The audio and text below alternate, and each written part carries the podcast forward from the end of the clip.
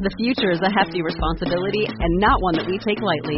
But then, taking things lightly has never been what Hefty is about. That's why we've created the Hefty Renew program that turns hard to recycle plastics into valuable resources like park benches and building materials.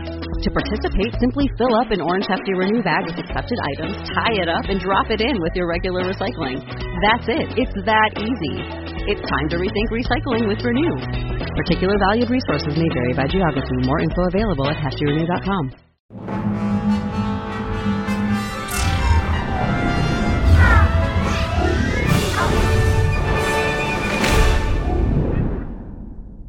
Hey, Rebel Rouser. I'm Allen Voivoda. this is Star Wars 7 by 7 here we are at episode number 1662, and we're continuing to tie into The Force Awakens with Star Wars Resistance. And today we're talking about Dangerous Business, which is episode 13 from season one of Resistance. And our friend Kaz back there, yeah, he's back there somewhere, he gets involved with, oh, well, you know what?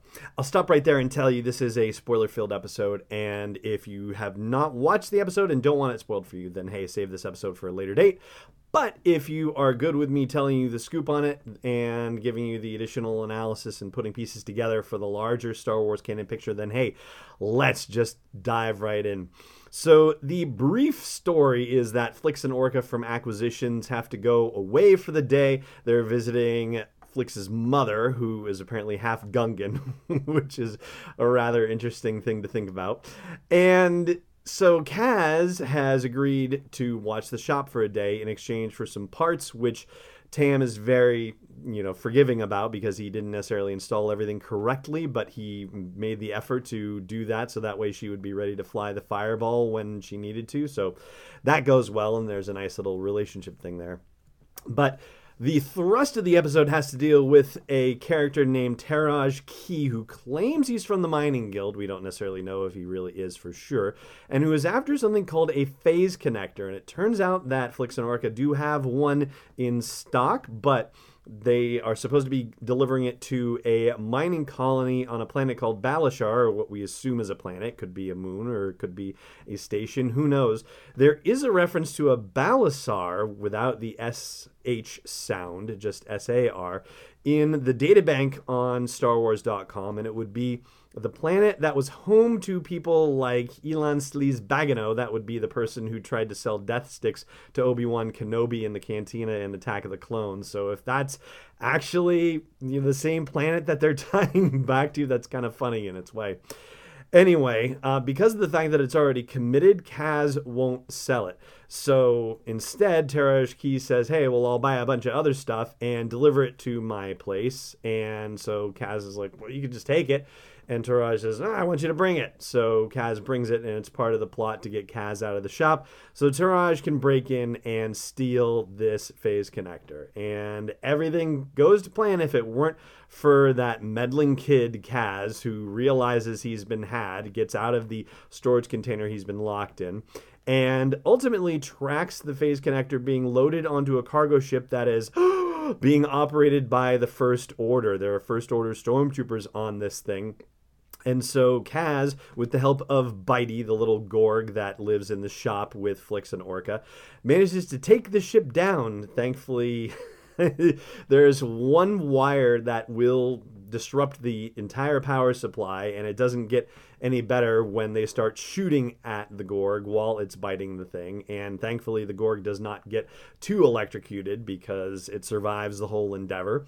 But ultimately the ship goes down, including with that phase connector. And Teroj has to report back and say, uh, didn't get it. And he's reporting back to Commander Pyre. Dun dun dun.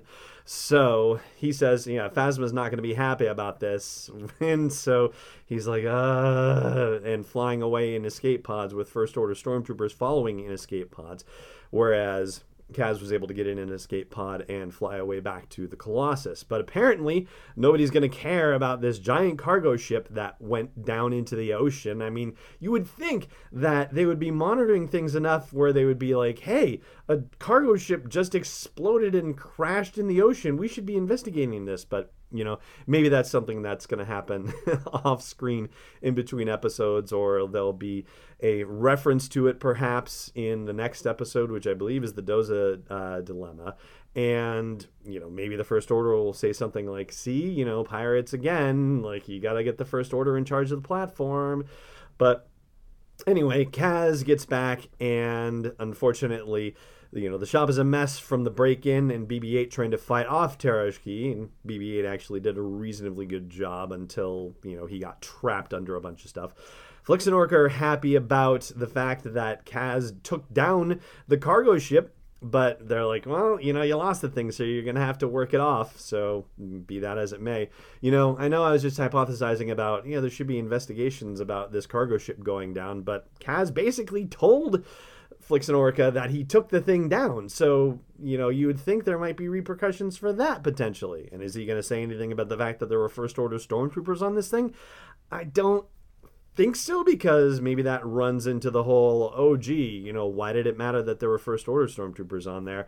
What are you really doing? You used to be part of the New Republic, right? And so maybe this exposes him somehow. And It's a sticky situation that he's gotten himself into, to say the least. Now, how does this all tie into The Force Awakens? Well, let's explain that here very briefly. But first, I do want to say, hey, thank you for subscribing to the show wherever you happen to be catching it. And if you don't, hopefully you will. And hopefully you'll think enough of my endeavor to bring you a daily dose of Star Wars joy that you will consider joining the community at patreon.com slash SW7X7.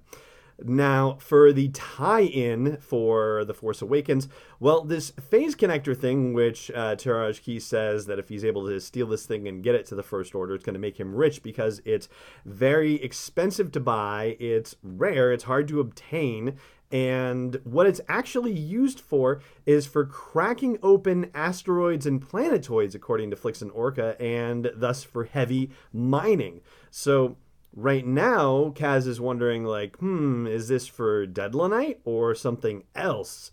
And Dedlanite would be something that was referenced in an earlier episode of the show, which would be something that the First Order was mining to help uh, get ammunition for its blasters and whatnot. But, you know, what else could it be for? Well, you know, the obvious answer is Starkiller Base.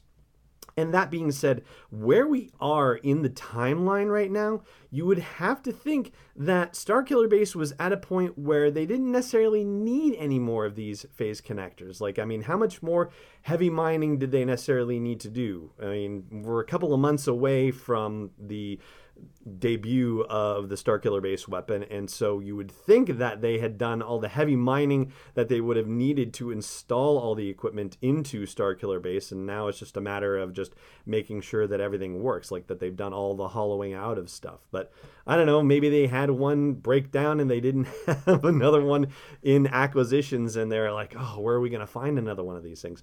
Or maybe they have a few different Starkiller bases lurking around in the unknown regions, which would be very Return of the Jedi like. Like, oh, there's a second Death Star?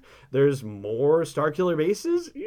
Yeah, I mean, I suppose it's possible, but I think it's probably more of a, you know, more of a Dedlanite situation or more of some other as yet unnamed weapon that the First Order is developing. I mean, after all, the First Order is producing Star Destroyers and Dreadnoughts and Gorilla Walkers and all these other crazy armaments of war. And so, you know, they're going to need phase connectors and whatnot to mine the raw materials for that stuff too, I would imagine. So, anyway yeah, I think it's not necessarily going to be as simple as Starkiller Base. I think it ties into something else, but that's my theory. I would love to know what yours is. So chime in wherever you happen to catch the show that has a comment section on it or at sw7x7.com. Drop it there and then we'll continue the conversation there.